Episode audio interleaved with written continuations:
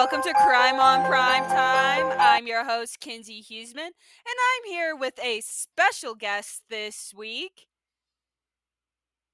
Brady. I'm here with my other brother, Brady. So I, you know, Carson got to do one. It's only fair that Brady gets to do one. Got to show love to all the siblings.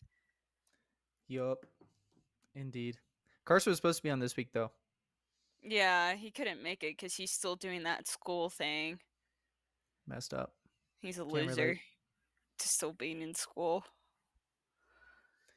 Indubitably. And Malik and Arod are taking a boys' trip this weekend. Shoot. Where? Dallas. Oh. Sick. My question for you this week, because this is how this goes. I ask a question, we talk about it. Get ready. It's a good one. okay. What You're, is you're going to need to walk me through the format of the show as we go.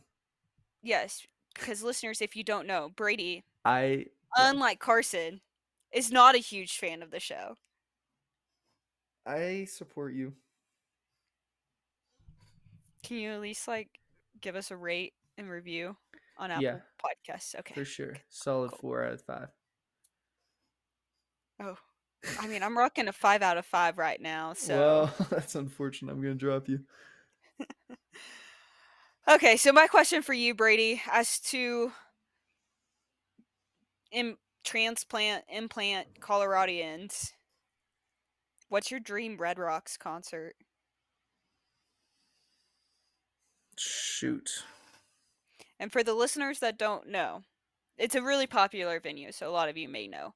It's this amphitheater in the heart of like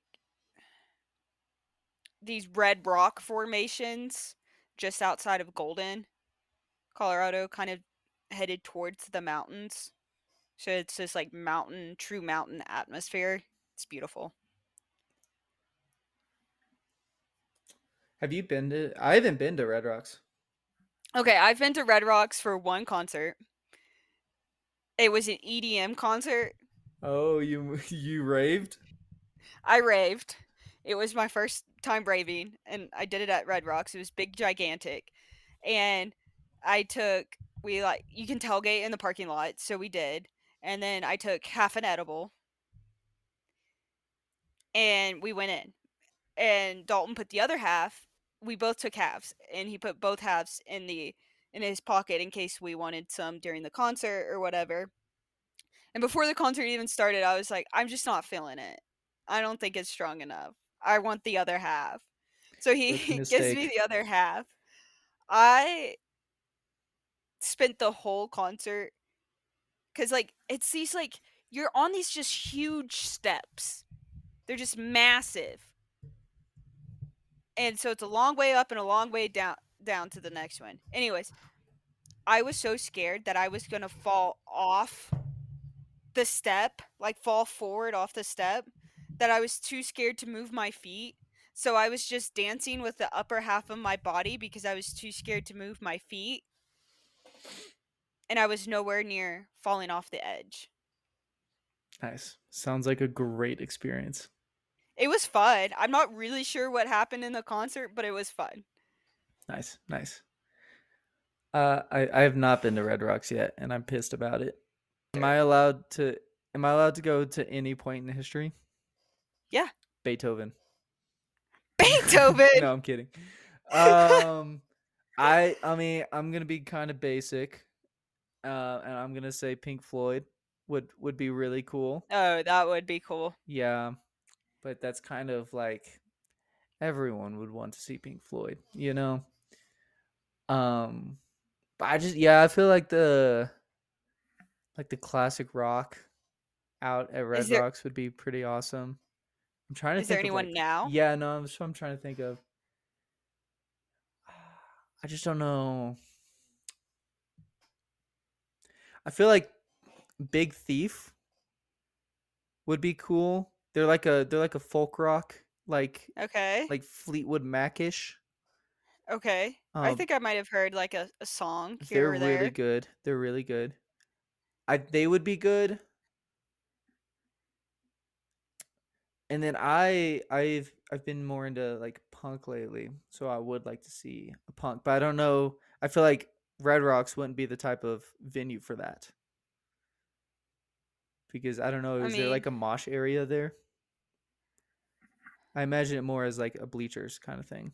I think there is, like right in the front. Like the majority of it is bleachers, but I think there's like a little seating section and like a mosh pit section at the front. Yeah, I feel like if I was gonna do a punk thing, I would want like a huge, like all mosh pit kind of thing. Um. So yeah, Big Thief, and then uh, as runner up, um, I might go okay. Black Country New Road, which is like indie, indie rock, Okay. but those aren't very big. But I think both of those would be cool out in that setting. Okay. Yeah, I agree. Who you going I with? think. Okay, so if I had to pick a band from not now, Queen, I, I freaking love Queen. Freaking love. I love Queen. The Live Aid performance. Oh, I wish I could have been there for it. It's one of those bands you would have known every song. Ugh. Okay, so my other pick that I think their music fits the vibe of Red Rocks so well and it would be such a fun concert because at Red Rocks they have the like rocks behind you so the light show they do like light shows off of the rocks. Ooh, that'd be cool. Killers. I could see that. I think the Killers would have an epic concert at Red Rocks. I can respect that. Are they still playing? I don't think so. I mean, they're they? not touring. They may. They, it wasn't that long ago when they played ACL, so maybe they they just not touring, and they'll like do these little festivals if they get asked. Or Yeah. I really want to see the Killers. The Killers is a Mormon. I'm sorry, I just looked up the Killers. They're Mormon. Never mind.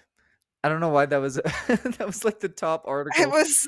and It's it- like there's no way that they can be Mormon. the answer on the article is they're not Mormon. so I don't know why that was brought into question. The lead singer's only 42. Oh, really? Yeah, he's young. Yeah, they're they're they can still rock it. Yeah, yeah, yeah, yeah, yeah. All right.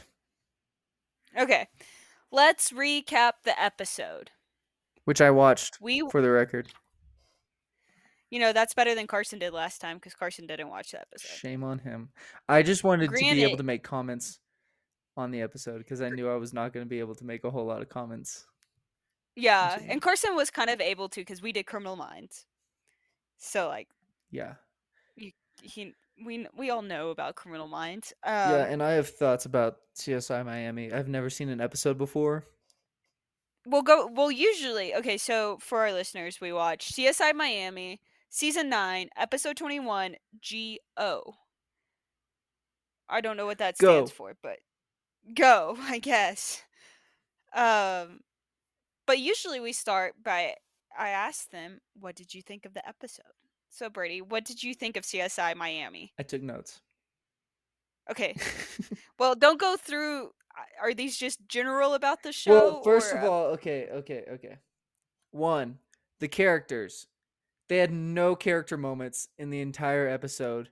I didn't know anything about any of the detectives. They were simply just tools to move the plots along.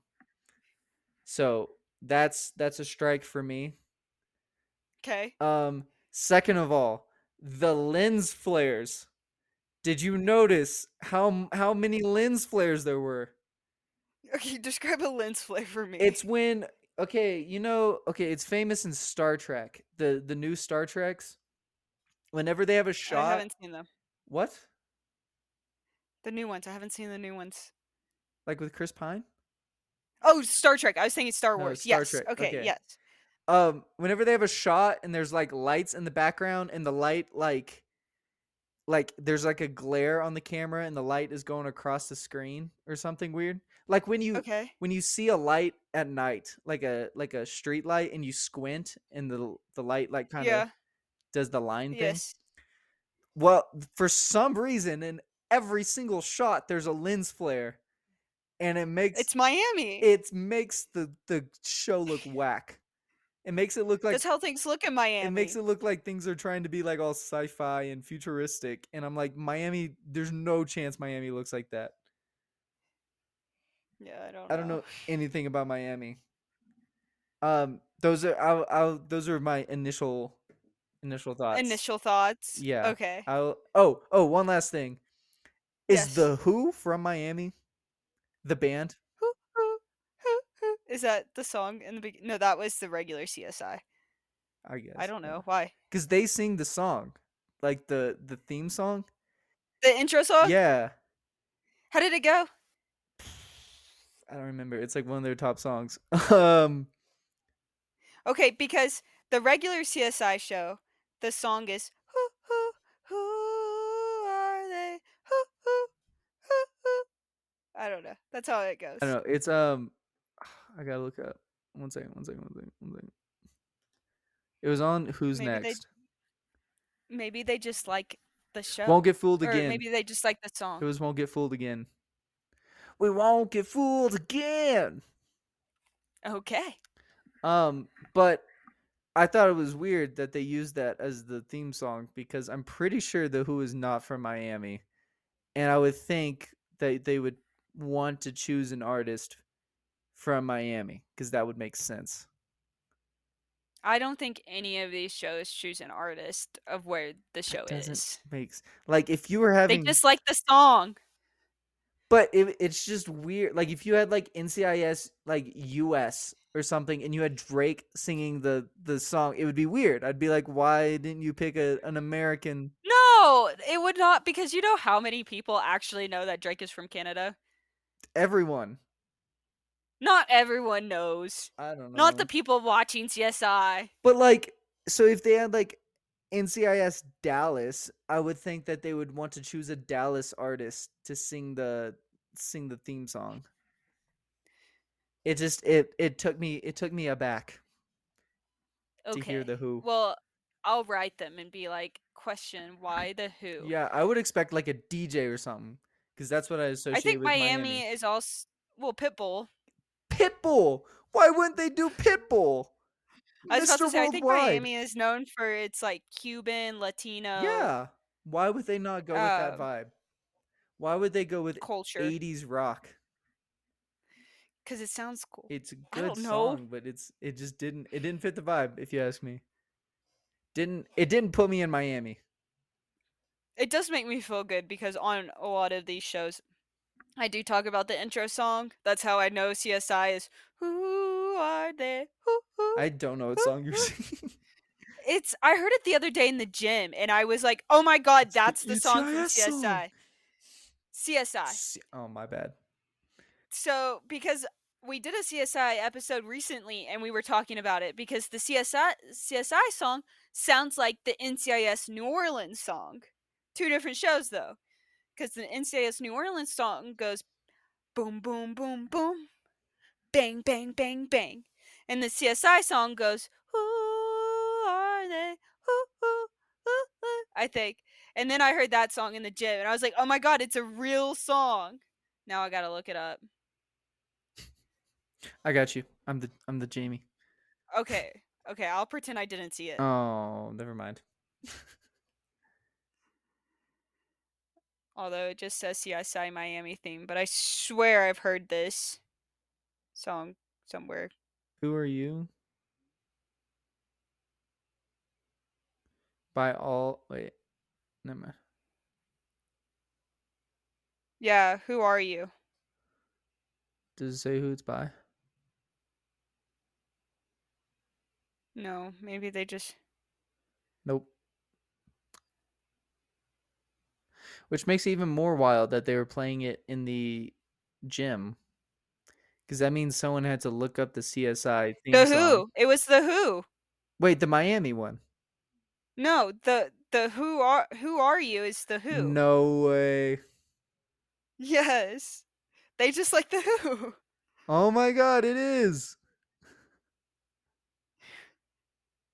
Yo, okay, whoever's making this this show loves the the Who. Big fan, big fan. right, fair enough. Does that make you feel better that they did the Who song in Miami? I that they guess did that's for some kind original? of that's some kind of um, consistency. Yeah, it still doesn't make sense, but whatever. Yeah, I don't know, but that's what they. Okay, so I'm not crazy. I'll allow it. I'm gonna just throw this out here. I kind of thought it was the Who because they said Who Who a lot, so I was like, is it the Who? Like, did they That write doesn't this? mean anything though. But apparently it does because it was a common word, and also if you would if most bands gone on a don't say their names in the songs. Okay, if I would have gone on a game show and they would have asked me who wrote who sang the CSI be theme like, song, yes, they did. I would have been like the Who, and I would have gotten it right just based off of the fact that they said Who so many times. Who Who Who Who. All right. Okay, so let's- we're gonna jump into our recap portion of this. So I'm just gonna take us through the episode. You jump in with the notes you wrote down, thoughts and opinions. You ready? Okay. Okay, it opens with this guy in a suit. He's at this huge club. Everyone's partying. The music's loud. The drinks are a flowing. And he seems like a dweeb. He's trying to order a drink. Guy ignores him. Tries to hit on a woman. She's like, I see your ring. And he's like, damn it. Forgot to take off my ring. Classic. So he takes it off and he's still trying to get a drink. Everyone's annoying him. He seems like an absolute nobody to the point where I'm like, Are you invisible? Until this hot waitress is like, You got to use the code word or the code sign or whatever. He's like, Oh, I didn't know that. And they're kind of like flirting or whatever. And then some, she turns around and hits some guy with the drinks. And that guy's being a jerk. So our dweeb over here is like, hey, be nice to her. It's not her fault. And he's like, who are you? And our dweeb punches him in the face. Also, our dweeb, his name's Alan. He's an, an accountant. He tried to talk numbers, which is how he was trying to hit on that waitress, but it was really nerdy. Loser. Yeah. And I was like, is this how my parents hit on people at a club back in the day? Well, dad dad hit on mom the first time because he handed her a calculator and it said boobs on it because he did the eight zero zero eight five. Okay, so that's how he hits on people. He brought his calculator to the You bar know just it. with boobs. You know it. Man's got man's got so brought much steez. I wish I could be like him. For our listeners, just just so you know, this is our imaginary story that we made up for how our parents met. No, dad told it to me. Oh yeah, he told dad you told me this when they were in their in their accounting fraternity to, together, which I'm pretty sure is really where they met. Just boobs. and it works. Anyways, so Alan's an accountant, and I was like, this makes sense. I know three of them, almost two and a half. Nice. So, so Alan punches him, and that dude beats the shit out of Alan. He had no chance at that fight, but he looked cool. Indeed. I am just. I'm going. This is all based off of my memory, so I'm actually off my notes now, and I'm like, where? What happens Okay, next? Yeah, where am I? The dude, the dude finds them in the bathroom.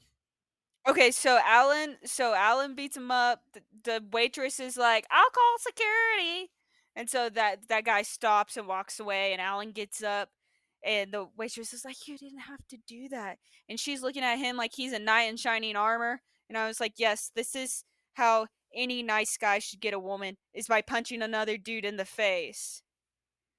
Yeah, basically. You walk up to her boyfriend and you assert your dominance. maybe, maybe not that. Maybe, maybe like wait until a guy does a douchey thing and then defend nope, her nope, honor. nope. That's not how it works.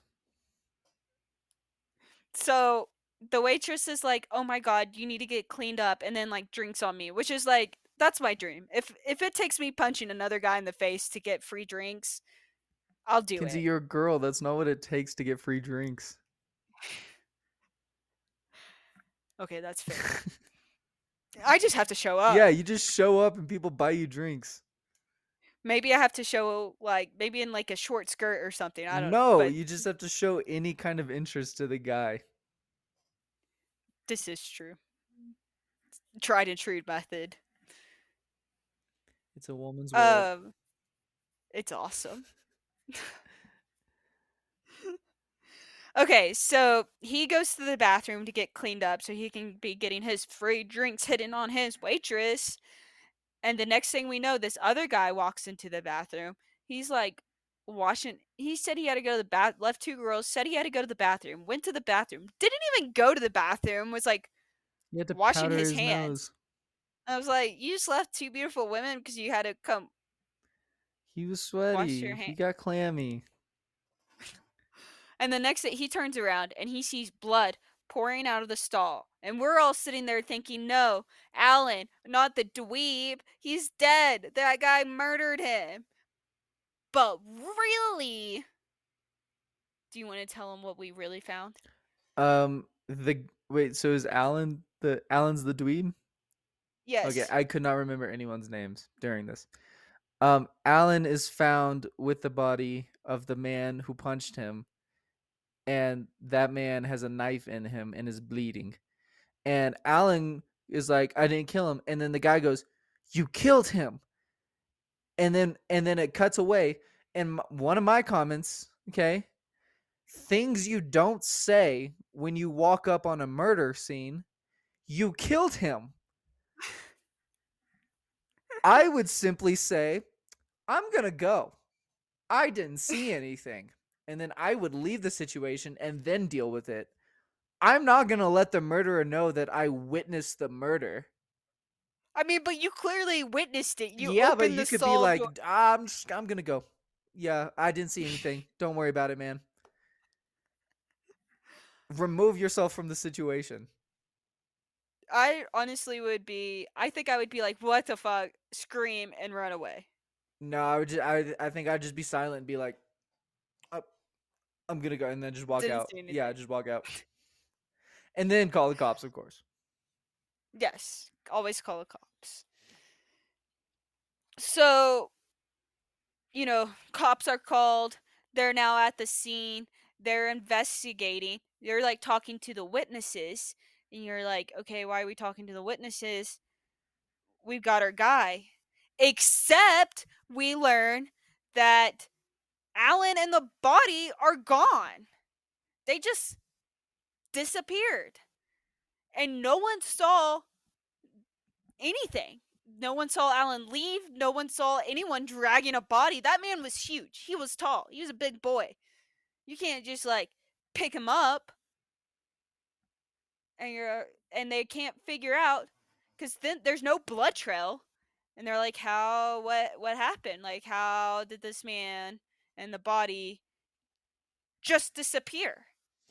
Alan quickly ate him. We find out later in the episode. this was the mind mind blowing twist number one was that they exited the club and no one saw anything. No one knows how. No one knows where they went. So Neil was supposed to meet his brother at the club because we learn where the head CSI guy he's interviewing the wife and the brother who clearly don't necessarily like each other because the brother is sitting right right next to the wife going she keeps him on a tight leash and talking about how he she doesn't let him have fun right in front of her Honestly, that's her fault. so he was like yeah we were supposed to meet there because i'm trying to get him to have a little fun and enjoy his life and she's like okay so our marriage has not been the best lately but like he didn't do Let's this. address the fact that the brother claims that he was on a short leash because she didn't want her husband going to singles bars. I mean, this sounds like a bitch to me, really. she wouldn't let him party. I mean, I never stop my boyfriend from going to singles bars. True. I don't think Dalton's going to. Am I allowed to say his name? Yeah, okay. I've said it so many. Okay, cool. I don't know if Dalton's uh, trying to go to singles bars often though. I don't know if there's a lot of singles bars in Longmont. Am I allowed? No, to, there's oh, am not. I allowed to say? what am I allowed to say? It's fine. I don't want to dox you.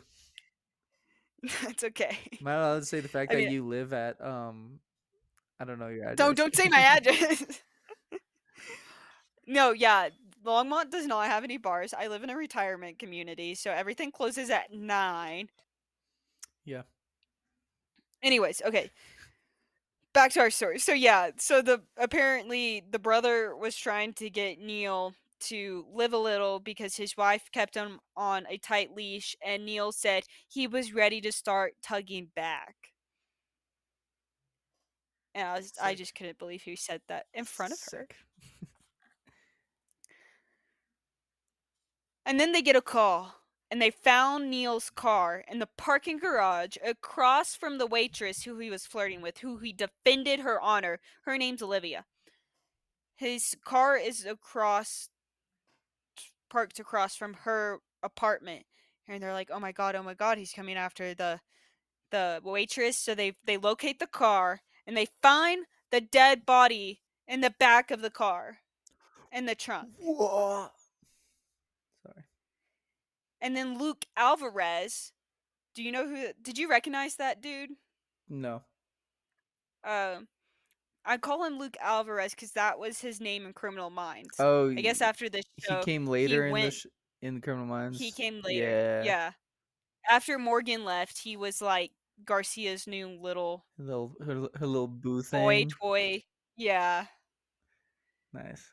Nice. And so in Criminal Minds, his name is Luke Alvarez. I don't know what his name is in this. I didn't show. either because they didn't have any character moments where he they I don't think they ever say his name. Yeah, I don't I don't know. Okay, so there's this one show that we cover sometimes called Law and Order Criminal Intent. And we've done two episodes so far and they have not said the cop's name, the two main cops. There's not a lot of character like this one had a lot of characters, a lot of cops on the case. Criminal Intent only has two. And there's an ongoing theme that every time we cover an episode, I'm like, that's three episodes now where we still don't know the cop's name. Four episodes. So I'm gonna keep counting until it, I figure out, like, see how many episode it takes for them to say the cops' names Whack. I would think it'd be in the like show. basic TV show like writing that you have to say the main character's names at least once. It kind of depends, especially to cop shows, because I feel like it's good for characters to have character moments, but then I feel like sometimes there's too much drama. Like Chicago PD, I don't want to cover it on this podcast because I feel like most of it is just drama. That the actual crime part isn't really anything. It's like maybe 20 minutes of the 40 minute show. And then the other half is just all the character drama behind the scenes. Mm-hmm. So I don't know if they do this because they're like, we're not gonna have like character storylines. We're literally just gonna have cover different cases. Yeah, maybe. I don't know what the show's like, but I we can keep going with the episode because when the episode was done, I was like, man, I I, I was more glad that they didn't have character moments just so we could f- have this plot. I that's what I'm saying. Like maybe it's they're they don't do that because they don't want the characters to eh, they they, They want, want, the wild the actual if, crimes. Yeah, yeah, just keep going because if every episode is like this with wild plots, then I do want to watch more CSI Miami. CSI Miami. Okay, so Luke Alvarez goes up to Olivia's place and he's like, "You're in trouble. Neil's here. Open the door." He didn't say that. He was like, "Olivia, open the door." And she did, and he and she did. He, she was like, "What? What do you need? Do you have more questions or something?" He's like, "I want to come in." And I was like, "I don't just think you just get to say I want to come in as a cop." But he That's did. I, that was a problem I had. I was like, he for sure doesn't have a warrant or probable cause. Yeah, I don't think you just get to say like I want if to a cop enter. knocks on my door. Yeah, especially as a single female, and a cop was like, "I want to come in." I'm gonna be like, No. "No, why? Cool. I'm here alone. Cool. That's no. not safe." yeah, um, but she she let him in, or he just came in. Either way, he he, got he in. barged. He barged in. Yeah. And he's like talking to her. We found his car or whatever. And then they hear N- Neil's phone go off in the bathroom. Why does this man have his ringer on? Who because he's a dweeb. He's a dweeb. my ringer has not been on in like four years. It's accountants, man. They keep the ringers on. Who turns? That gets so annoying. So then he he obviously finds Neil and he's like, "Come with me." And he throws the handcuffs at them and he's like, "Cuff yourselves together." Arrest yourselves. Also, I was like, is that police protocol when you have two suspects and you're alone? You're like, They're making this up. handcuff yourself together They're making this up as they go. There were there were several moments I was like, I this is cannot be how cops work. I looked at that one. I was like, there's no way that you tell the suspects to hand them handcuff themselves together. This way, when you run away, you can both get away from me. Which also doesn't make sense because his like other partner or whatever were just across the street at the car. Ye- yeah, I don't know. I don't know. Okay. So then, and then Olivia was like, "Why? Why am I arrested?" And he was like, "Because you helped him escape. Because she found Neil in the bathroom, gave Neil her house keys, and said, "Go to my house." And it's and that's what happened. So he's like, "You you abated. What is it called? Ex- Aided. accessory, aided, aided and abetted. That's what it's called. yeah, Aided and abetted. You're accessory to a crime. You're coming to cuff yourself. and and this is told through flashback, which is another problem I have with CSI Miami is that they have so many flashbacks. that's the whole show. That's all of CS. That's like their thing. Is like It was flashbacks. so they would say something and then they would flashback to something that happened like a minute ago. And I was like, I That's how- remember. I was there. I watched it. no, we didn't see the scene of her no, rushing they into didn't. the they we didn't, which they could have just said, "Oh, you aided." We didn't need the flashback. But later on, That's- they they show flashbacks of things that we saw, and I was like, "Yeah, yeah, that's what happened." yeah, that's their whole thing though. That in both show, Is like the- in all is thing? Is that how they uh work? Yeah, it's like the flashbacks. like it. that's in the regular CSI show in Miami. Flashbacks, man. Fair enough. They got to They got to set themselves. Hey, it works. They're on season ten, so who am I? I think it's over now too. Oh, I- never mind. it didn't work. Well, I mean, they made it eleven seasons. Fair enough. They definitely made money off of it. So Oh yeah, I mean, More like, money than it I'm- seems than like I it was make. pretty successful. Maybe they all just got bored and they were like, eh, yeah, "I'll retire now." yeah. All right, elevator. Okay, so then he was like, "Come with me as your two are handcuffed together." And they get on the elevator. And they're on the elevator and then the elevator starts acting weird, which is like my biggest fear. Which So it just there's like, like, sign. There's like so many lights, strobe lights going off. I was like, "There's no way that's that's what happens in an elevator that stops working. Is just epilepsy. Go. So the elevator like stops completely and then it starts falling again and then it stops and Luke is like, "Okay, we need to get the elevator door open. Like something's crazy going on." They got the elevator door open, which I was like, "Is that even possible?" You can. You can. Someone in my office did it a week ago.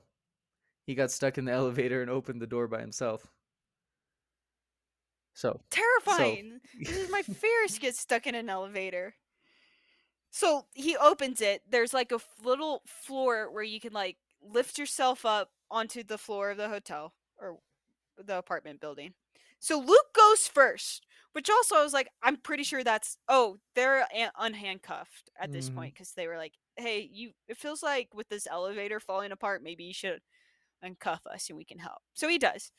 So Luke pulls himself up, which I was also like, I don't think it's police procedure for you to go first. But also, I wouldn't I wouldn't want to let the criminals go first because then they can just run and leave me.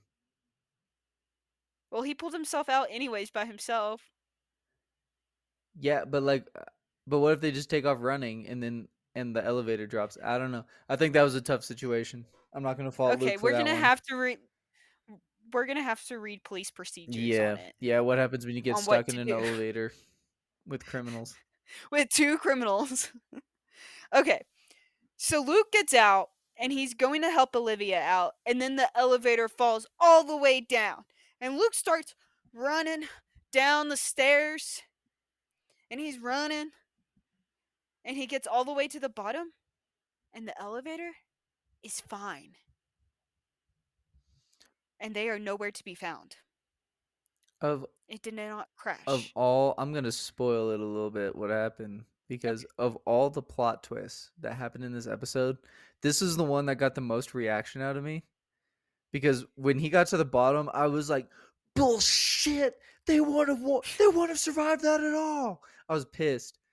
I was like, "That so plot twist two got you. Yeah, that got me because I was like, "That elevator would have smashed to the ground. It fell ten stories." I was like, "The friction is not enough to slow it down." Yeah.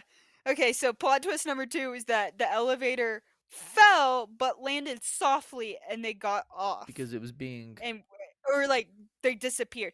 At this point, someone had mentioned in the beginning of the episode had made a reference to Houdini, and I was sitting there thinking, is this really like a It's magic. Houdini It's themed a episode? Now Is You See Alan Me. Houdini? It's a now you see me episode. I know. I was like, is the plot twist number three going to be Alan's a magician? That'd be awesome. I guess. I'm all for Uh, magician murders. That'd be fun. okay, Not so murdering the magicians, for the record. no, I've got so nothing. magicians that murder. Yeah, I've got nothing against magicians. okay, so plot twist number two, elevator. And we were like, Ugh. okay. So then they start investigating the elevator because they're like, what the fuck happened here? How did this happen? Turns out that there was a little control box at the control panel that did some control things and were able to make it start, start, stop, or or whatever. Mm, I guess there was someone else there pushing. I don't know how it worked. There, there was some kind of alternate, alternative control panel making all that stuff happen, and it made them land softly. I don't think that control panel would be outside, but whatever. It wasn't outside; it was on the control panel. It was in the. I don't was know on the roof. it was. The Oh, guy was on the roof. I see what you're saying. acc- okay. yeah, I don't think that's that doesn't seem secure. Maybe but they had a lock on I it. digress. All right. So then they go back to Neil's wife and they're like, okay, do you know who Olivia is?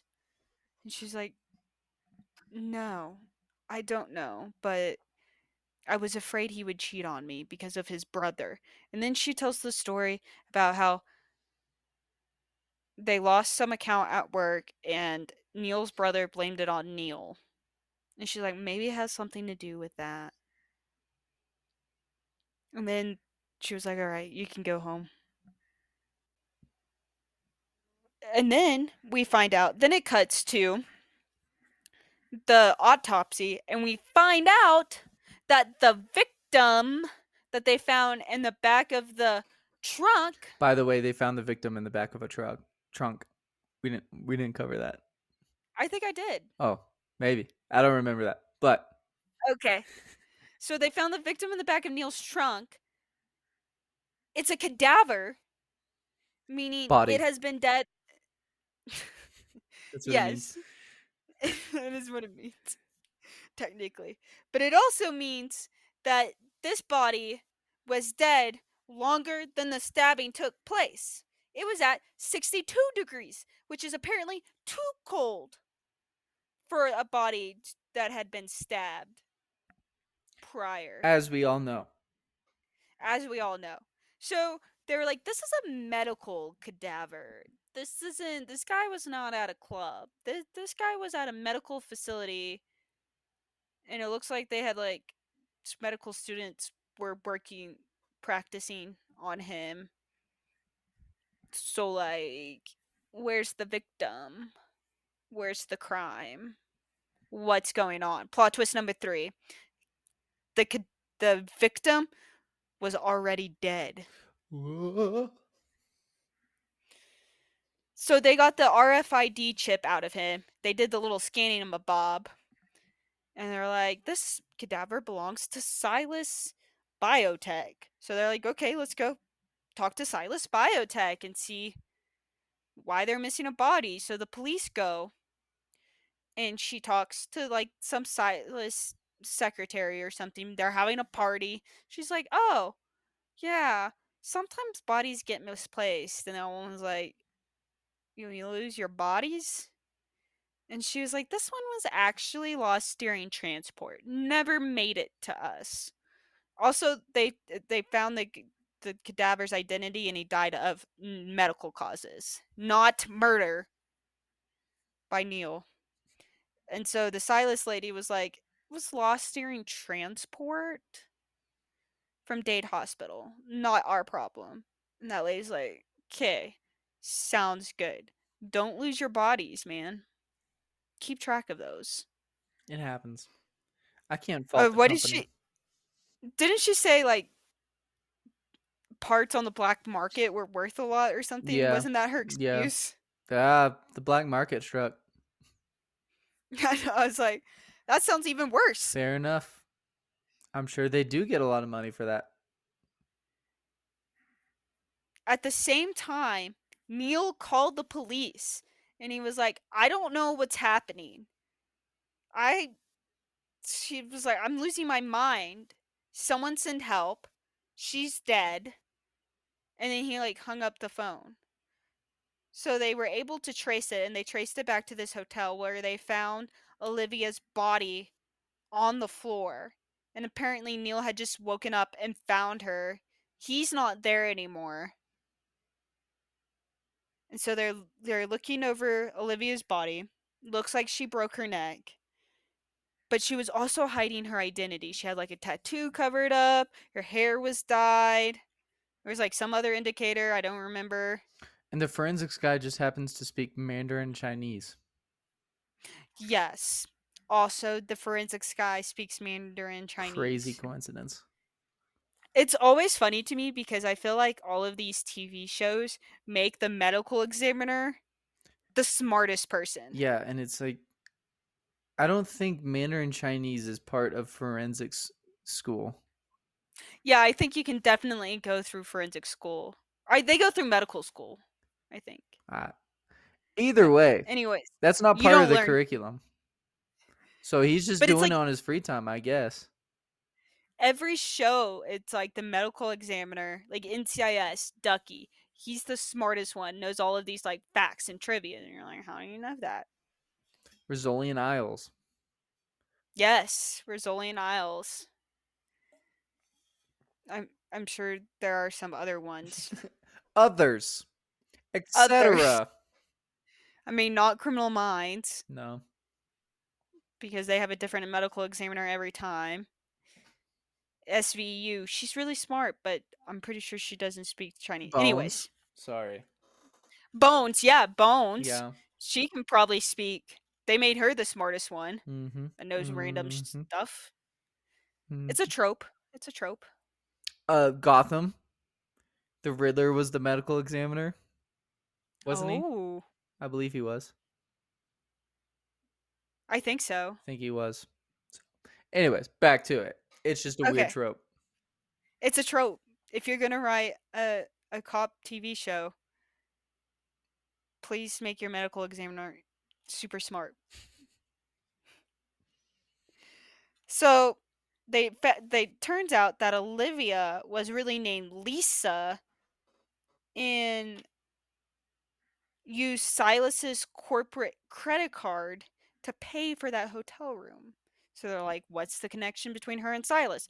Let's go back to Silas. they went back to Silas. It was gone. This is the moment that I got engaged with the show. Before this, I was like, this is this is just a cheesy cop show. That's that I'm just not really into. After this moment, I was like, it's a full company that is gaslighting a detective into thinking it's real, and they packed up and moved out. This is wild. At this point, I started losing my mind because I felt like I was the cop and I was like, I'm going crazy because I knew that there was a building. I feel her insanity of going, there was a company here. was There was so- a company here not long. How does it disappear? the biggest question because at this point I was like, all right, all right, this is like an interesting, like weird company, not real company. The big thing that I was wondering is why part of their alibi for when a detective comes to their company to learn more about their cadavers they part of the story was that they were having a birthday party for their employee so the ceo walked out with a birthday hat and i was like that's a weird detail that's a really weird detail for them to add Maybe which they needed worked a reason. Maybe they needed a reason to be like, we're not working because of this. i guess but yeah she just comes out in a birthday hat and she's like yes it's their birthday and i was fully convinced i was like yeah it's just someone's birthday yeah but eh, they, The whole company was gone. oh, the company was gone Okay, so the whole company. So this was like plot twist number four was that this whole company just disappeared and a whole. I mean everything. Also, I guess we'll get. To, I don't want to spoil it. We'll talk about it later. It turns out this whole thing. So they like tracked down the woman that came and talked to them at Silas, and they walk into this room, and it's like all the actors from the the it's all the people from the club in this one room and they're like these are all the p- people we interviewed at the club. What's going on here? And so they start yelling they're like everyone get get around the walls. Like stand on the wall. And finally the seat the lady that they talked at talked to at silas was like i can explain everything. And it turns out that they're a part of this company that does this like alternative reality game for people where they put them in the, the person doesn't know they're in a game and all these are like staged things. Sick. Super cool Alan's brother bought this game for him without telling him to boost his confidence and to get him to have fun i've decided a little I've decided that next year for my birthday. It was it was my birthday last week for all the all the listeners. So you can all happy birthday you can all comment and wish me a happy belated birthday.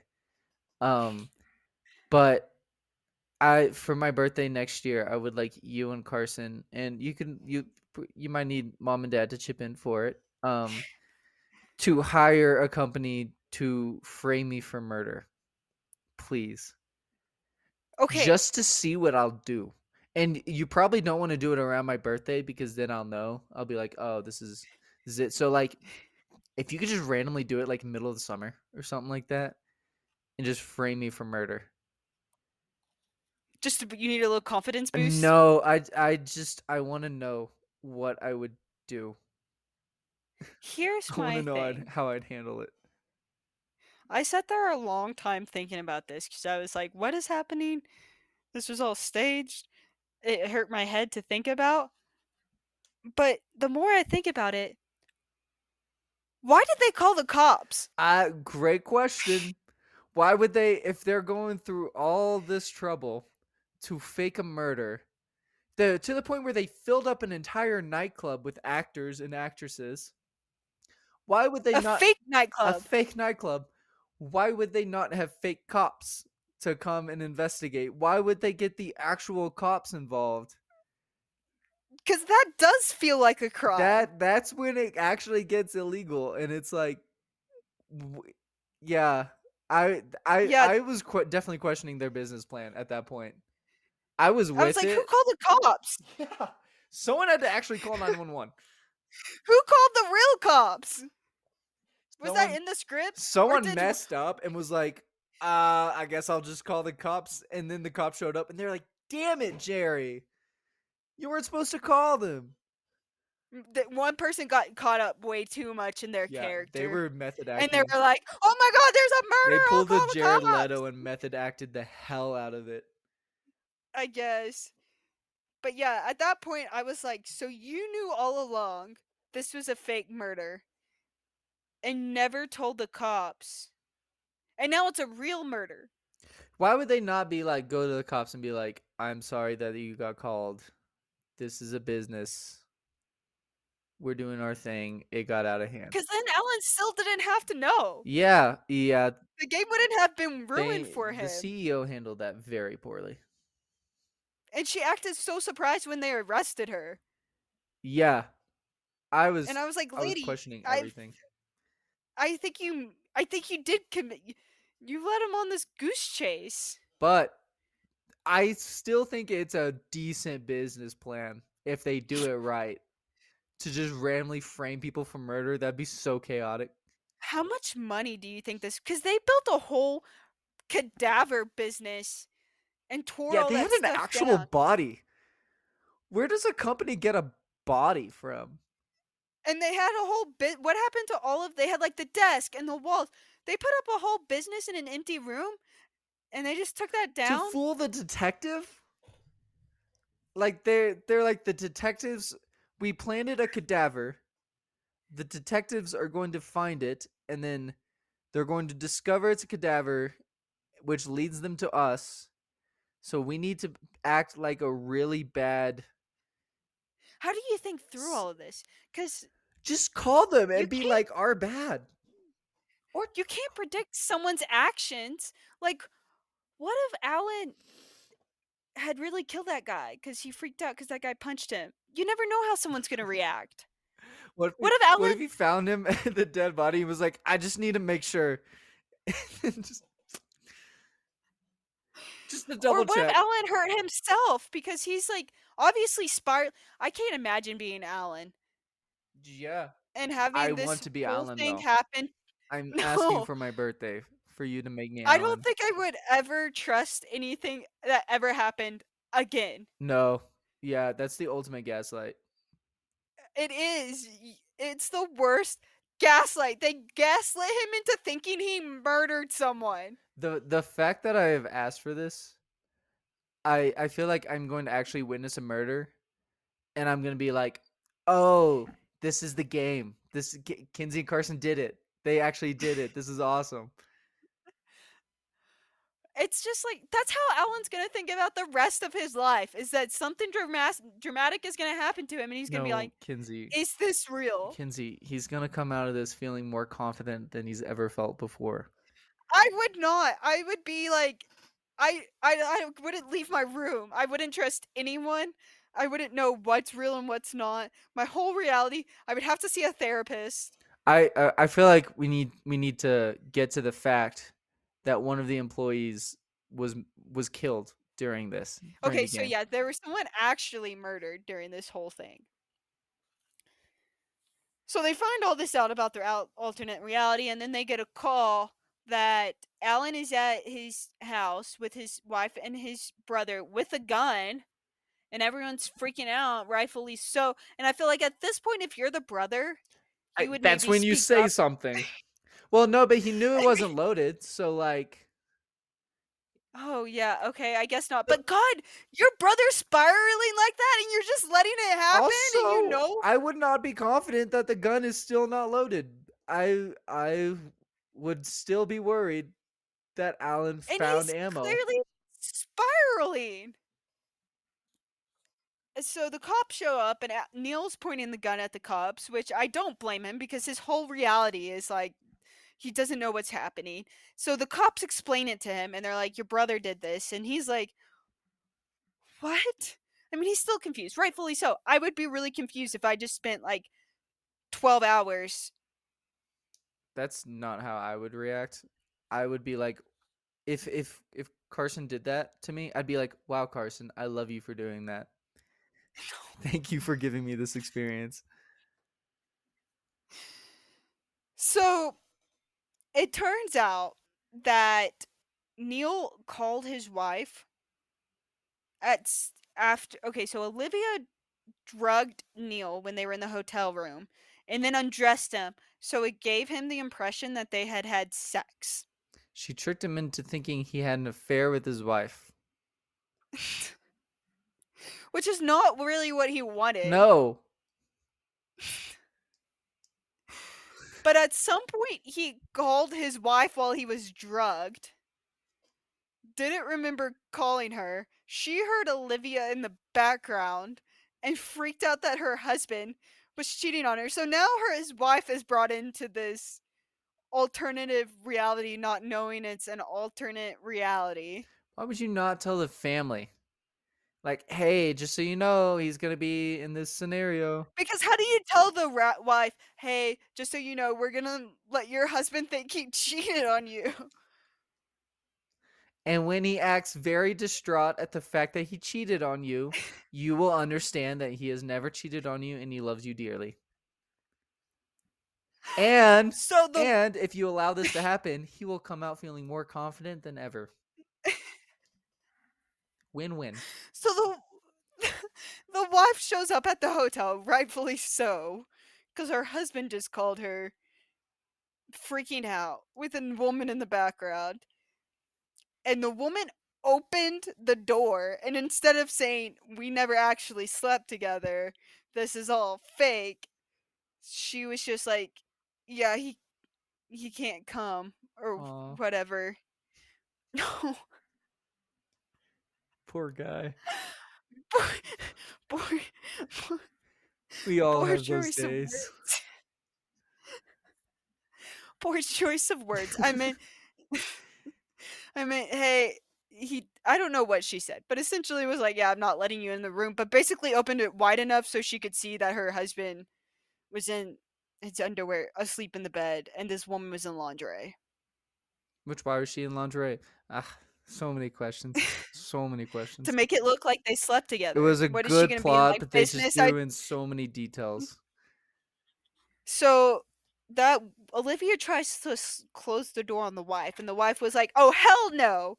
and she busted it open. Breaks the sent- door down with crazy strength.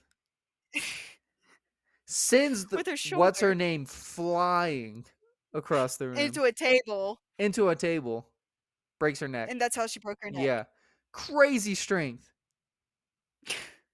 The strength of love, Brady. That's the yeah, passion. it's like when right moms there. lift the the cars off of their kids, you know, like the crazy mom saving trick. Except it's a woman who's just pissed at her husband. and then leaves her husband That there. has so much dangerous potential. This is why you have to be aware of how you treat women, Brady.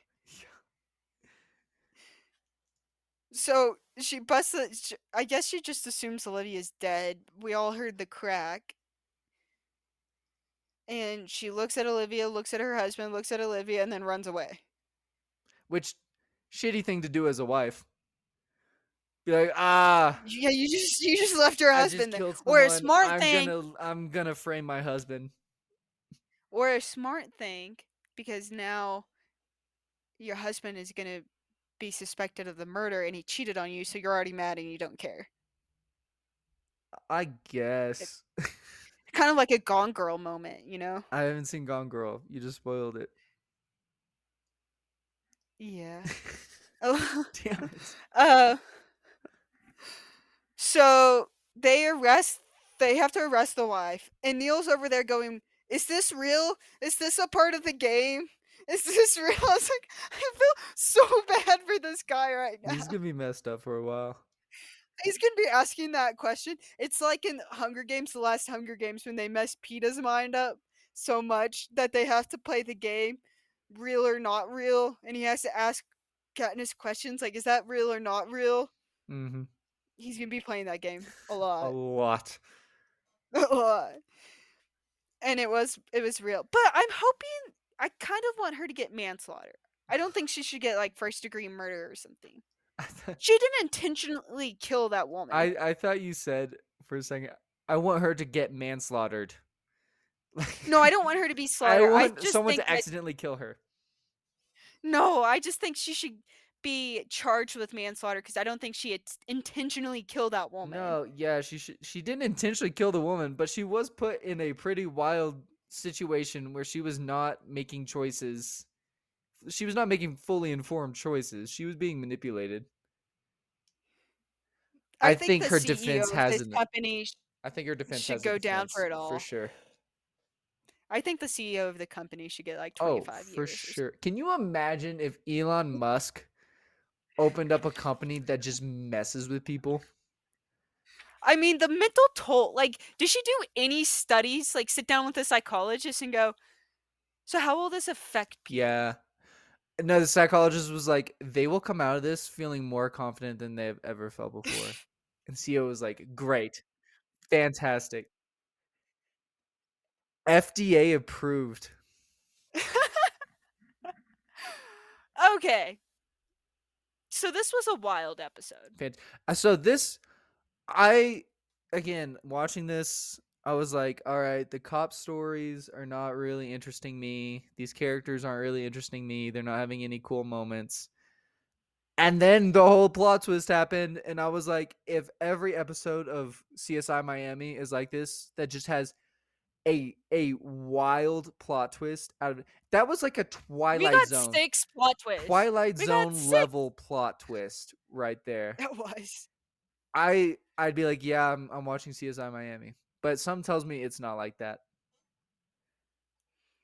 Yeah. Some tells me the only thing this don't know. episode has in common with other episodes is the lens flares, and the flashbacks. lens and flashback. Okay, so this whole episode is going to be about pranks. The show is a prank. I'm going to tell a story about a prank. I want to share our family's experience with the Okay, prank. s- just real quick, I was very disappointed when you said that this episode wasn't based on an actual murder. Yeah, it turns out that no one has created an alternate. I wanted it so bad. company that led to murder. I was so upset. I was like, I want to know. I want to know what the company is in real life. I don't think there is one. I didn't even I look, to be honest, because I just I just I bet I knew that there one. wasn't. Maybe. If not, you can start one. I might. Okay, so real quick, I want to tell the story about our family's experience with a prank. Do you know what story I'm going to tell? When we were at mission trip, Yes. nice, So, we were at mission trip doing the Lord's work. doing the Lord's work. Where were we? Mission trip. Little Rock? Couldn't tell you. That'd be wild if it was. Anyways, we were on mission trip. We don't have our phones on this mission trip. Crucial to the story. Mom pulls us in because she's on mission trip as a cook. She sits you and me down. She separated us from everyone else. Sits us down and goes, "Whose friends did it?" And we're like, I don't know. "What?" Probably mine. I don't know. And she said, she showed us pictures. I don't even think she showed us pictures. She just said, our house was destroyed. There was toilet paper in the trees. There was a huge log through our basketball. It was a it was a branch, yeah, that we had cut down right before mission trip. yeah, a branch. Yeah, that was like sticking out of our basketball hoop. There were penises drawn with duct tape on the sidewalks. Which stained the sidewalks for a little bit. No, no, no, not the it not it, the it sun it stained them for a little bit Oh, because okay. the sun. And then there, oh, then there was a penis. Okay, so we have, and we have uh, like a lot of yard. Only the yard next to our house, like a little bit, has actual grass. Bermuda. Someone, no, I don't think it's Bermuda. I'm sorry. I don't know what it is.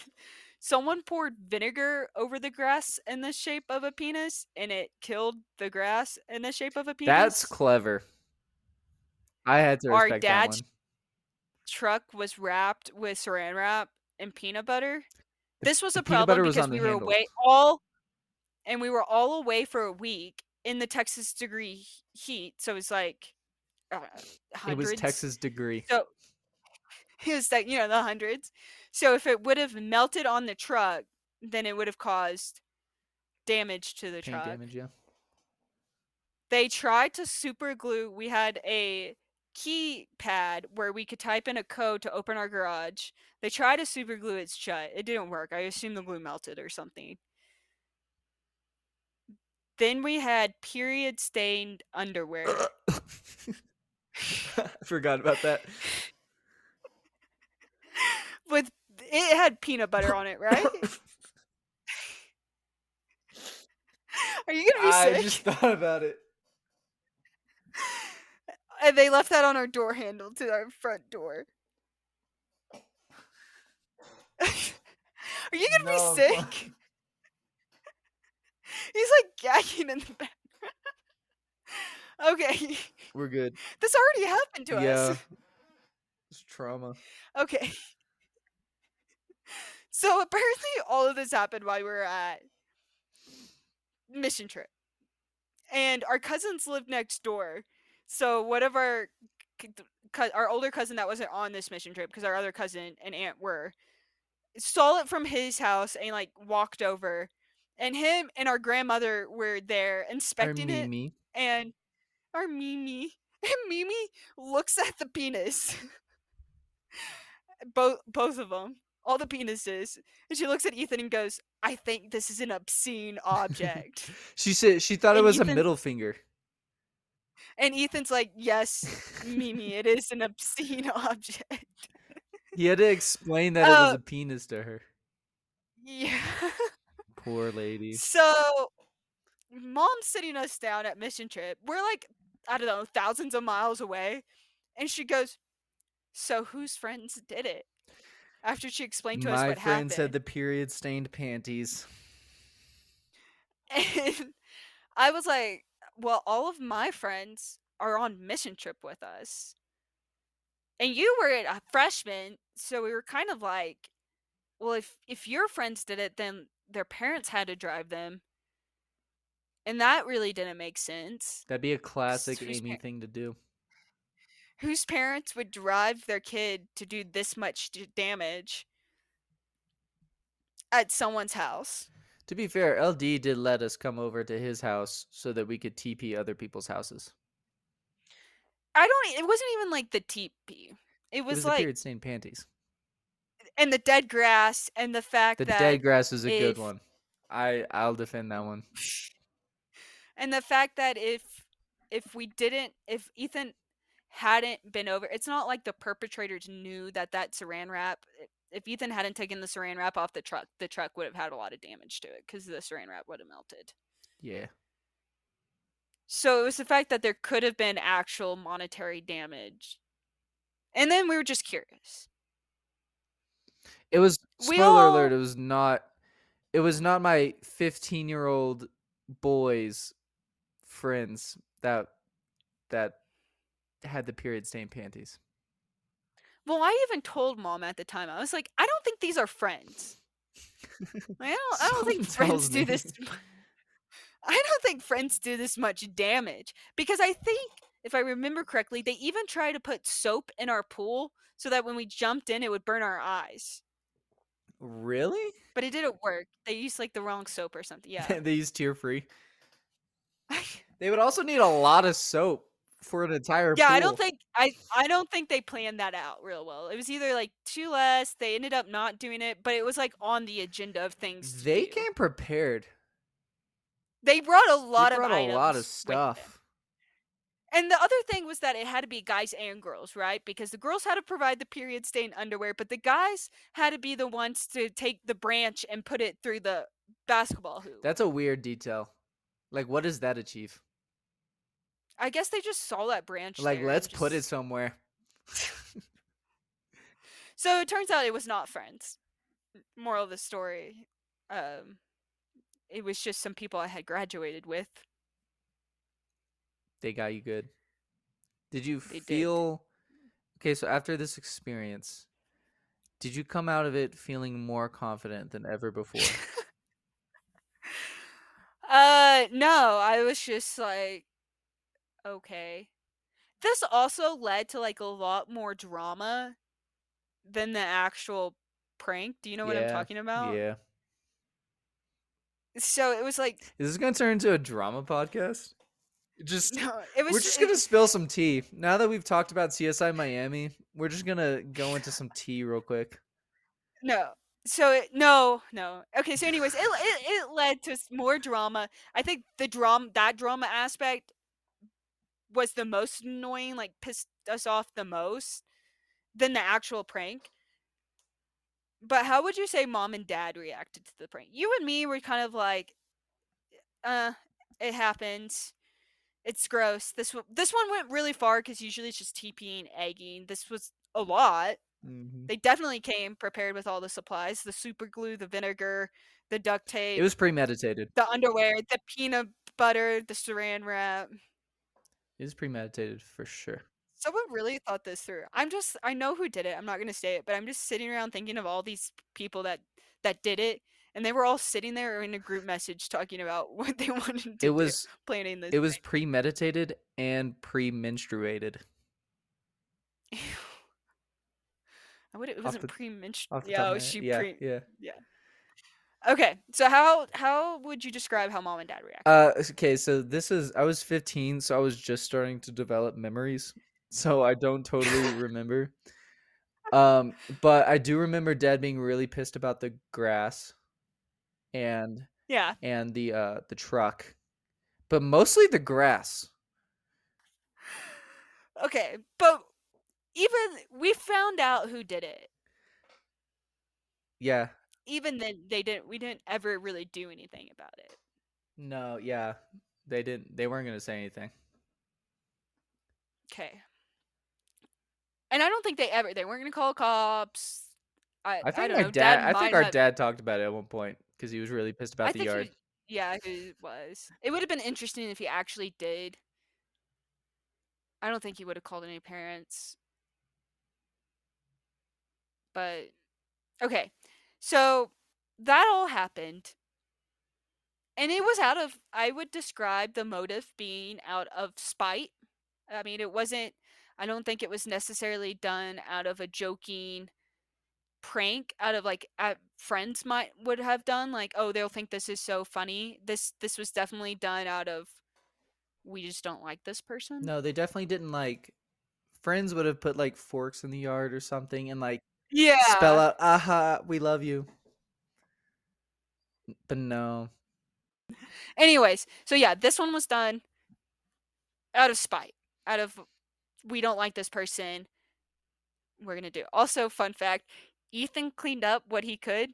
He put the period stained underwear in the house in the laundry room. That's a good prank mom found it and goes why would we keep this? Evidence you can do a dna swab off of that DNA test. Ew. Okay. So I'm gonna tell you the story of how one parent did overreact to a prank like this. oh, okay this is the part that's gonna make I'm me gonna- sad Yeah, I'm gonna tell you it is this a is sad why one. I'm gonna this tell is you. honestly why i don't listen to true crime stuff because i just i'm an empath and i hear about the murder and i'm like oh Then this is I picked a really sad one. oh This is the first murder I've actually done in a few weeks. The last a lot of episodes, no one has died. What? you couldn't get one of those? This is the murder of Adrian Broadway. It was Valentine's night 2014 in Little Rock, Arkansas, and 15 year old Adrian Broadway and her friends were doing what most teenagers have done before pulling a prank. Their target tonight was a boy who had previously pranked them, and they were going to get their revenge. Have you ever have you ever toilet papered someone's house or done something Yes. like this? I was That's all the details I'm willing to offer until the uh, statute of limitations ends.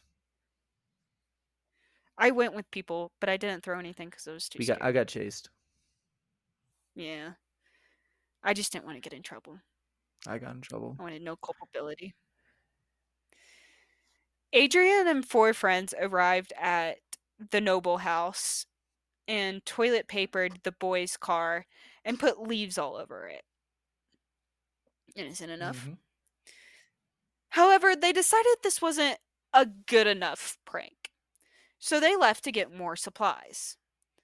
What they didn't know was that they had awoken the boy's father, Willie Noble, who came outside to find his son's car covered in toilet paper and leaves. He was pissed.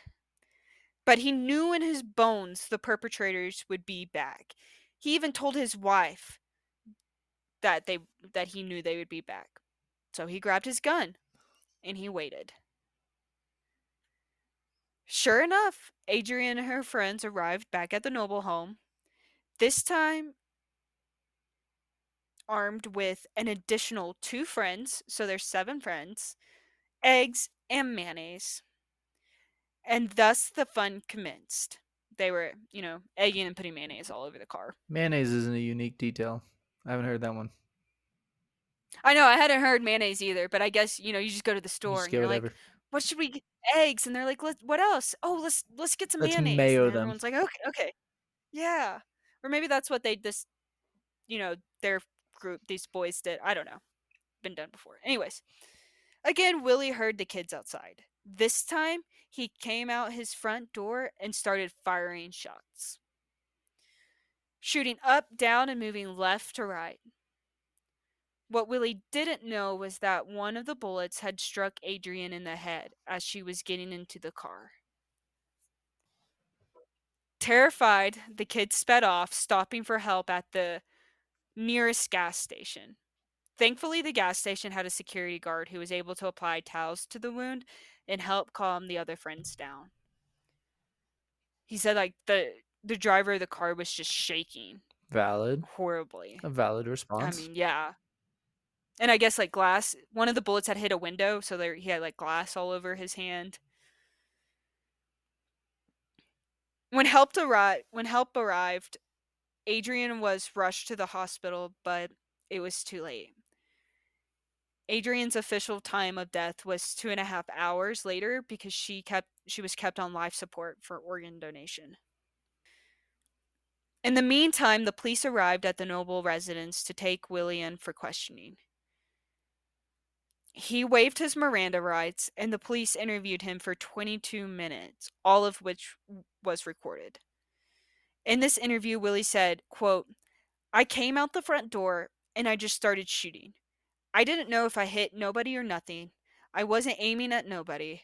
I was just shooting. I was just trying to scare whoever it was. I wouldn't try to hit nobody because I ain't trying to take nobody's life. I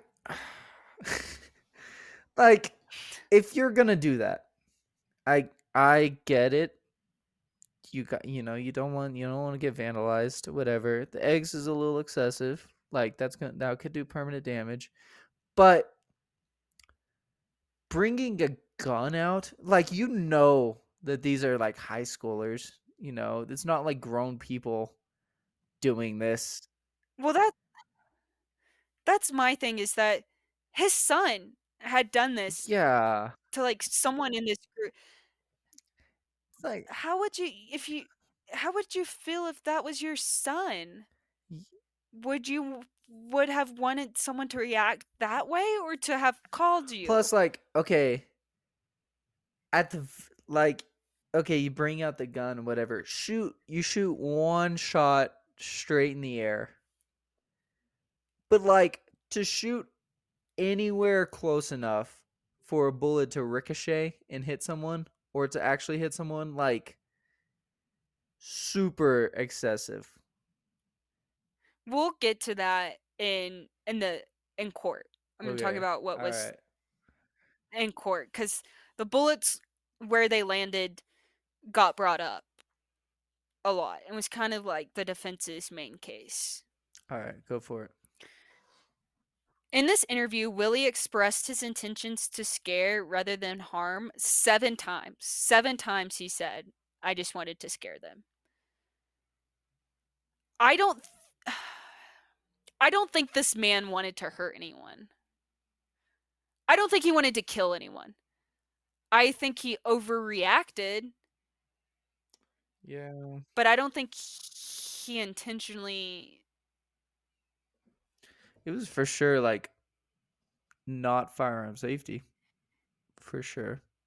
No, and I don't. I don't think the gun. I don't think he was right to ever bring Yeah, the gun out. But. I'm just saying that I don't think he was specifically targeting at Yeah. people. I don't know. I go back and forth. This is hard for me because also the bullets hit the car. So you have to know it's I don't know. I it's I, it's hard for me cuz it's it's like I don't think he wanted to hurt anyone. But also when you're shooting at a car, What do you expect? yeah. Yeah.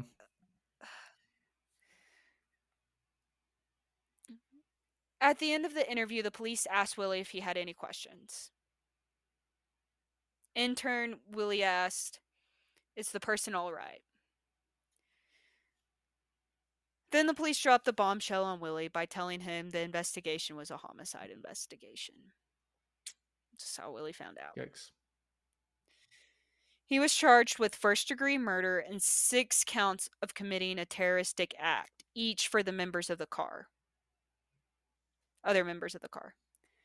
The trial started on November 3rd, 2015, with a jury of eight women and four men. The first witness on the stand was an off duty cop who had who just happened to arrive at the same gas station as the kids and saw what was going on and just kind of like helped out. Next up were three of the friends in the car at the time of the shooting. The first was a girl who held Adrian as she died. Then was a male friend who said he saw a man shooting four or five shots at the car, but he couldn't he couldn't say he knew who was doing it. He couldn't see. And then the last was a friend that was in the car when the shooting started and they described how they just ducked down and didn't see anything but just knew that they were being fired at.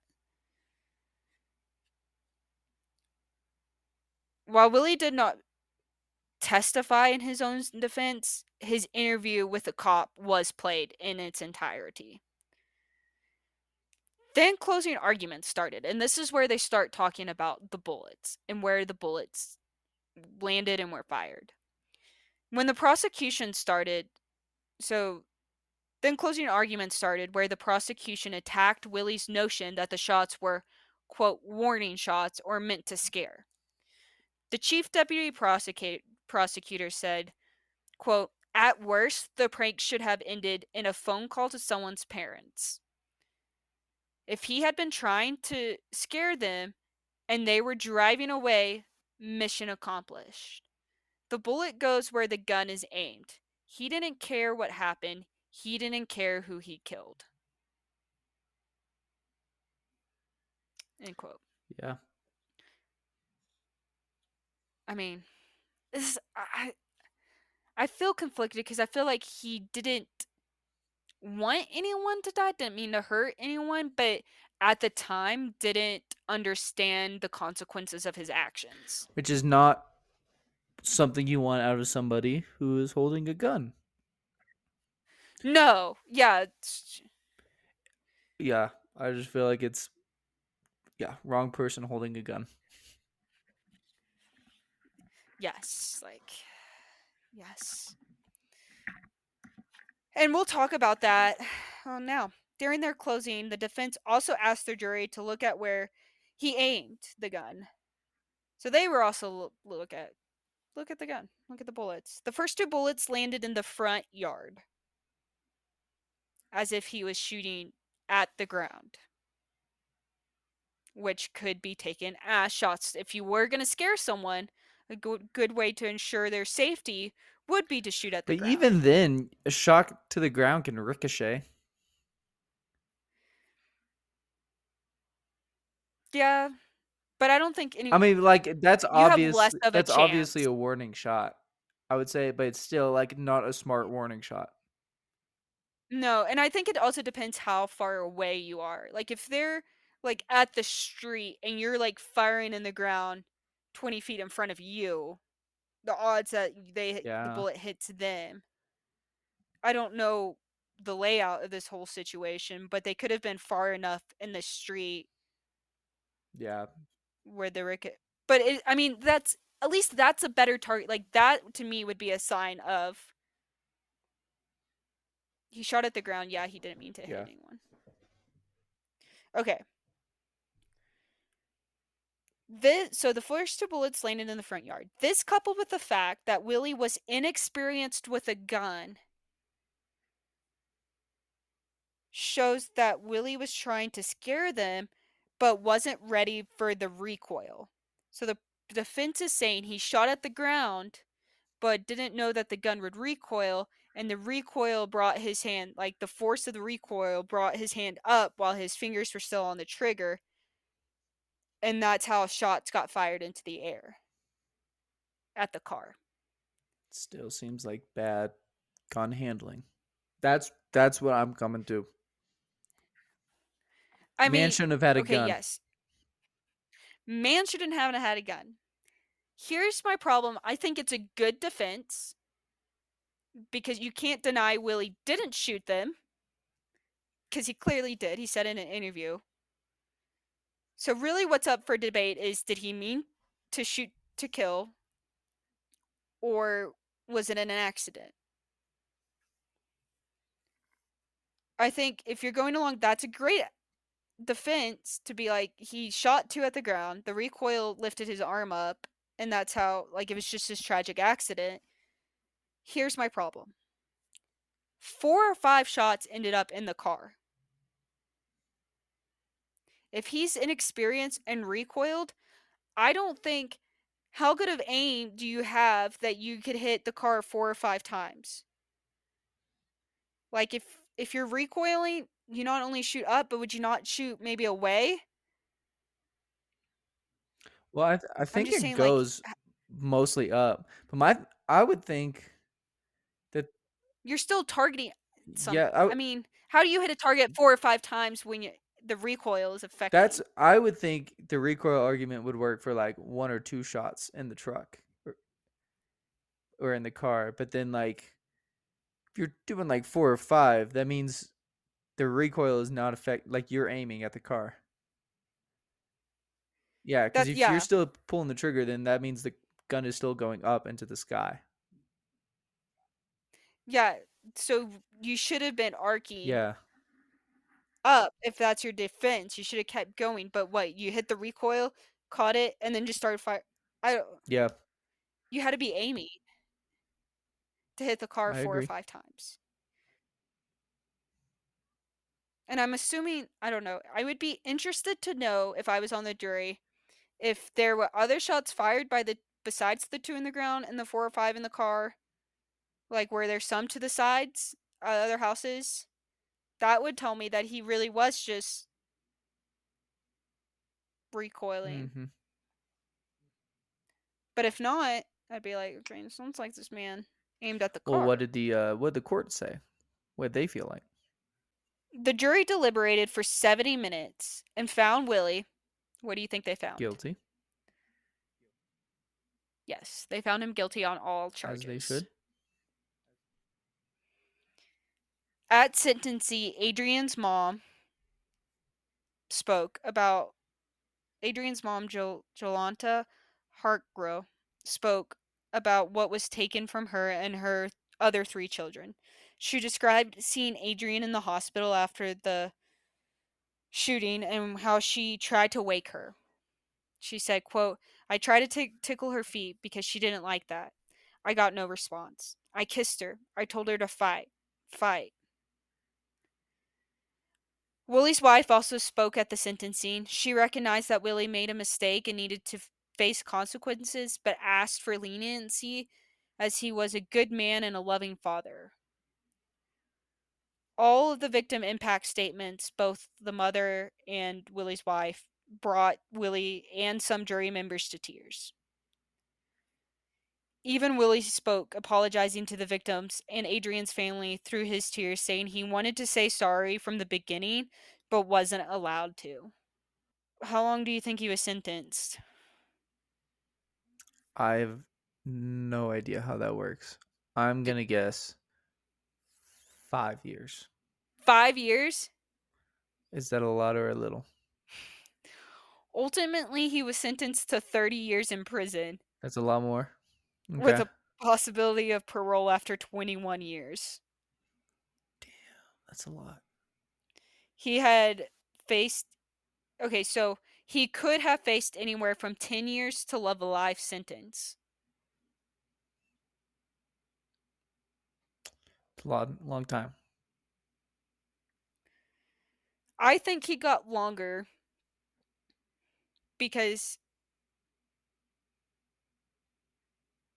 this incident didn't warrant a gun because he wasn't No. defending anything.